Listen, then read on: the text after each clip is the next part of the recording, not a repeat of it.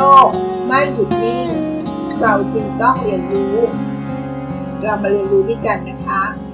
ขอต้อนรับสู่เซอร์วันพอดคาส์ค่ะ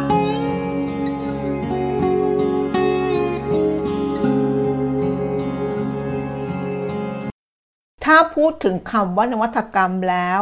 เรามักจะคิดถึงนวัตกรรมที่เปลี่ยนโลก สร้างแนวคิดที่เปลี่ยนแปลง เกิดปรากฏการณ์ใหม่ เกิดความล้ำยุค แต่จริงๆแล้ว innovation หรือนวัตกรรมนั้น ไม่ได้เป็นเวทมนต์คาถานะคะ ที่เมื่อใครได้พูดคำนี้ขึ้นมา ก็ทำให้คนในทีมมีความสามารถ ในการสร้างนวัตกรรม ในการเกิดความคิดสร้างสรรค์ ในความเป็นผู้ประกอบการขึ้นมาในทันทีนะคะ เพราะจริงๆแล้ว การที่จะให้องค์กรของเราเป็นองค์กรนวัตกรรมได้ จริงๆ มันก็มีอุปสรรคมากมายนะคะที่ทำให้เกิดคำว่า องค์กรนวัตกรรม หัวข้อที่มาชวนคิดวันนี้ก็คือ อุปสรรคขององค์กรนวัตกรรมค่ะ ซึ่งบทความที่เขาแชร์มานี้ เป็นการมองปัจจัยและอุปสรรคต่อการพัฒนาองค์กรอย่างรอบด้านนะคะ เป็นบทความจาก Harvard Business Review ในเรื่องที่ชื่อว่า The Biggest Obstacle to Innovation in Large Company ของสกอตต์เคอร์เนอร์โดยการทำแบบสอบถามราวผู้นำในองค์กรขนาดใหญ่ ทางผู้ที่ดูแลด้านกลยุทธ์ ด้านนวัตกรรม และด้านการวิจัยพัฒนา ถึงสิ่งที่พวกเขาเล็งเห็นว่า เป็นอุปสรรคสำคัญ ในการเปลี่ยนแปลงไปสู่องค์กรนวัตกรรม อีกทั้งปัจจัยที่จะเป็นตัวเร่งในการเกิดนวัตกรรม โดยผลการสำรวจที่รับเป็นที่น่าสนใจนะคะ ซึ่งนอกจากจะมีเรื่องการเมืองในองค์กรแล้ว ก็ยังมีเรื่องกลยุทธ์ การขาดงบประมาณ และการไม่มีทิศทางที่ชัดเจน สิ่งเหล่านี้ละค่ะ เป็นเรื่องที่เหล่าผู้นำต้องเผชิญหน้าทั้งสิ้น หากพวกเขาต้องการสร้างความมั่นใจ ว่าจะสามารถนำคนในทีมให้ปรับตัว และรับมือกับความเปลี่ยนแปลง แทนที่จะเป็นศัตรูกับมัน เรามาดูผลสำรวจนะคะ ว่ารายละเอียดของแต่ละผลสำรวจที่ได้จะมีอะไรบ้าง เราจะเรียงลำดับจากผู้ที่มาสอบแบบสอบถามสูงสุด ไล่ไปเรื่อยๆนะคะ จนถึงน้อยสุดนะคะลำดับที่1ที่มีคนตอบมากที่สุดนะคะ การเมือง สงครามเย็นในองค์กร การไม่มีการวางตำแหน่งหน้าที่ชัดเจน จากผู้ทำแบบสำรวจจำนวน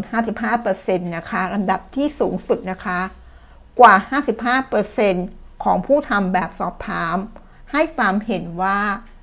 ในบาง business unit ก็มีความเชื่อว่า พวกเขากำลังสร้างนวัตกรรมของพวกเขาเอง เมื่อมีใครหรือมีอะไรเข้ามากระทบต่องานของพวกเขาเมื่อไหร่สิ่งเหล่านี้ล่ะคะถือว่าเป็นสิ่งที่เข้ามาแย่งทรัพยากรของเขาไป มิเชลบิทผู้เป็นซีเนียร์ไวท์เพรสเดนต์ของ Energy Innovation Center ก็ได้ให้คำแนะนำในเรื่องนี้ว่า เมื่อไหร่ก็ตามนะคะ ที่ได้มีการเริ่มทำอะไรใหม่ ๆ ที่จะเป็นการมองข้ามในหลาย ๆ ด้านของบริษัท มันก็มีโอกาสนะคะที่คนอื่นจะมองข้ามความสำคัญของเราไป แน่นอนละค่ะว่า เราผู้นำอาวุโสอาจไม่สามารถเข้ามาทำการจัดการกับทุกปัญหาที่เกิดขึ้น หรือที่เกี่ยวข้องกับการเมือง แต่สิ่งที่พวกเขาสามารถทำได้ก็คือ การอัปเดตคนในทีมว่า พวกเรา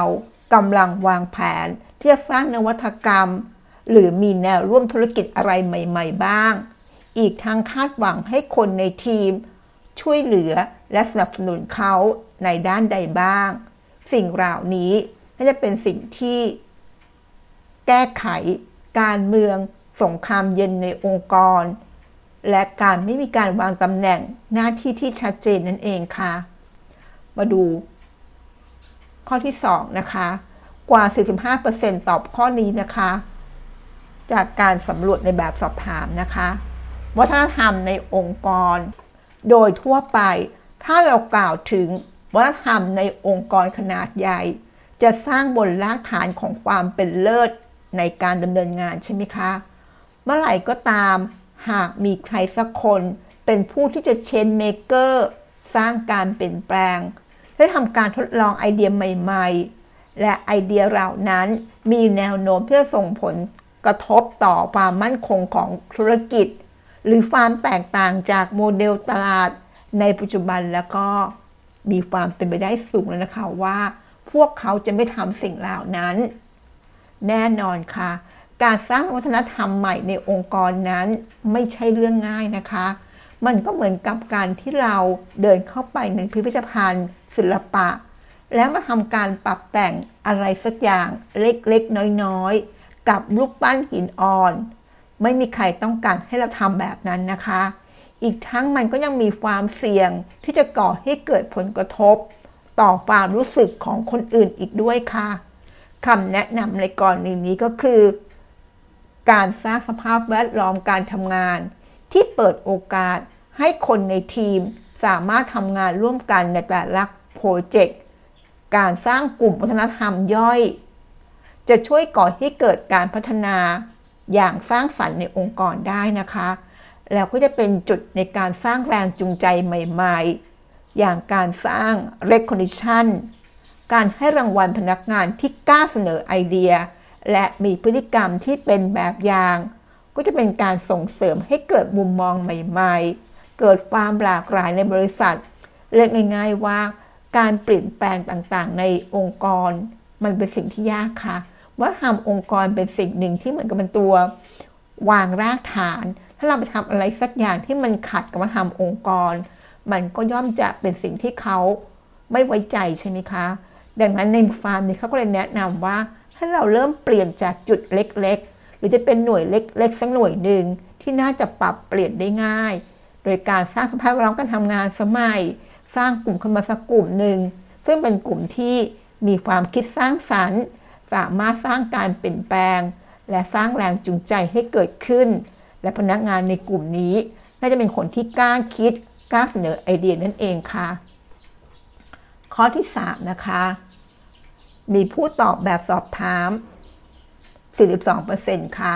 การขาดความสามารถในการรับมือกับสัญญาณสำคัญสำคัญ ที่จะส่งผลต่ออนาคตของธุรกิจนะคะ บริษัท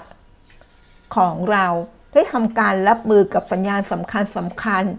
ที่อาจจะส่งผลต่อการเปลี่ยนแปลงได้ดีแค่ไหน มีเพียง 18%ของผู้ทำแบบสอบถามเท่านั้นที่ตอบว่า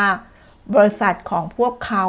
มีอุปสรรคในเรื่องของการขาดกลยุทธ์ และแผนการทำงานที่ชัดเจน จริงๆ แล้วบริษัทส่วนใหญ่ก็ตระหนักรู้นะคะว่าสตาร์ทอัพจะเข้ามากระทบในภาคอุตสาหกรรม และก็พฤติกรรมของผู้บริโภคอยู่แล้ว ความท้าทายก็คือ เราจะจัดการรับมือกับสิ่งเหล่านั้นได้อย่างไรคำแนะนำน่าสนใจนะคะ เขาบอกว่าเมื่อไหร่ก็ตาม ที่เราเล็งเห็นสัญญาณ หรือมีผลกระทบ ให้ลองดูว่าบริษัทของเรานั้นมีเครื่องมือ มีทรัพยากรอะไรบ้าง ที่สามารถนำมาใช้ในการสร้างความร่วมมือกับเหล่า partner หรือสตาร์ทอัพอื่น ๆ เพื่อให้เกิดประสิทธิภาพสูงสุดและอาจจะมีการทำเป็น Pilot Test ในแต่ละ Business Function ก็ได้นะคะ มีหลายบริษัทที่มัวแต่เฝ้ารอสัญญาณจากแผนกลยุทธ์ประจำปี กว่าจะทำการเปลี่ยนแปลงแต่ละครั้งได้ ซึ่งการทำแบบนี้ เรียกได้ว่ามันไม่คืบหน้าแน่ๆนะคะ ถ้าเรารอแต่แผนกลยุทธ์ ดังนั้นสิ่งสำคัญก็คือ เราต้องมาดูนะคะว่า องค์กรของเราหน่วยงานของเรานั้น มีเครื่องมือมีทรัพยากรอะไรบ้าง ที่จะสร้างความร่วมมือให้เกิดขึ้นคำว่าสร้างความร่วมมือนะคะ ไม่ใช่เป็นคู่อริกัน อาจจะมี partner อาจจะมีสตาร์ทอัพอื่นๆ และทำให้เกิดประสิทธิภาพสูงสุดนั่นเองค่ะ ข้อที่ 4 นะคะ มีผู้ตอบแบบสำสอบถาม 41%นะคะ การขาดงบประมาณค่ะในหัวข้อนี้ เรื่องของงบประมาณมักจะไม่ได้เป็นข้อจำกัดในบริษัทใหญ่ๆ ที่ทำธุรกิจในอุตสาหกรรมเอวกาศ หรือด้านเทคโนโลยีเท่าไหร่นะคะ แต่กว่าราทศวรรษ บริษัทในอุตสาหกรรมเหล่านี้ ได้ทำการวิจัยมีการพัฒนาโปรเจกต์ใหญ่ ๆ ที่คาดว่าจะทำให้เกิดแนวคิดใหม่ ๆ อีกทางมอบผลตอบแทนที่มันคุ้มค่า แต่เขามองว่ากว่า 40%ของผู้ตอบแบบสอบถามตอบว่า องค์กรของพวกเขามีงบประมาณการลงทุนด้านนวัตกรรม ในรายปีต่ำกว่า 5 ล้านเหรียญ และอีก 23%ตอบว่า ต่ำกว่า 1 ล้านเหรียญ ซึ่งส่วนใหญ่แล้วงบประมาณระดับนี้ จะอยู่ในอุตสาหกรรมที่ไม่มีแผนก R&D เช่นธุรกิจการค้าปลีก ธุรกิจด้านบริการ ด้านการเงินลิทวอล์กลอน อดีตผู้บริหารของไนกี้เขามีคำแนะนำนะคะว่า งบประมาณระดับนั้นสามารถนำมาใช้ในการนำผู้บริหารระดับสูง ให้เข้ามาร่วมในเส้นทางการเปลี่ยนแปลง และให้ความรู้เกี่ยวกับกรณีตัวอย่างที่ประสบความสำเร็จได้ ซึ่งนี่จะเป็นกุญแจสำคัญที่ช่วยปลดล็อกทรัพยากรนวัตกรรมให้มีมากขึ้นลำดับสุดท้ายนะคะ ข้อที่ 5 ค่ะ มีผู้ตอบแบบสอบถาม 36%นะคะ การไม่มีทิศทาง การไม่มีวิสัยทัศน์ การไม่มีกลยุทธ์ที่ใช่ และการไม่มีความชัดเจน คนในทีมของเรา มีความเข้าใจในเรื่องประเภทของนวัตกรรม ที่พวกเขาจะต้องทำอย่างชัดเจนหรือเปล่า นี่คือคำถามที่น่าสนใจนะคะคำถามถัดมานะคะ คนในทีมของเรากำลังมองหาไอเดียใหม่ๆ เพื่อช่วยในการปรับปรุงระบบเปิดการให้ดีขึ้น มีความต้องการมอบบริการที่ดีขึ้นให้แก่ลูกค้า หรือกำลังพัฒนาโมเดลธุรกิจใหม่ ๆ จากผลิตภัณฑ์ที่มีอยู่หรือเปล่าคะ หากในทีมไม่มีกลยุทธ์ที่ทุกคนเห็นพ้องต้องกันเลย ไม่มีวิสัยทัศน์ที่ชัดเจนว่า บริษัทกำลังเดินไปในทิศทางไหน อีกทั้งยังไม่รู้ว่า จะต้องทำอะไร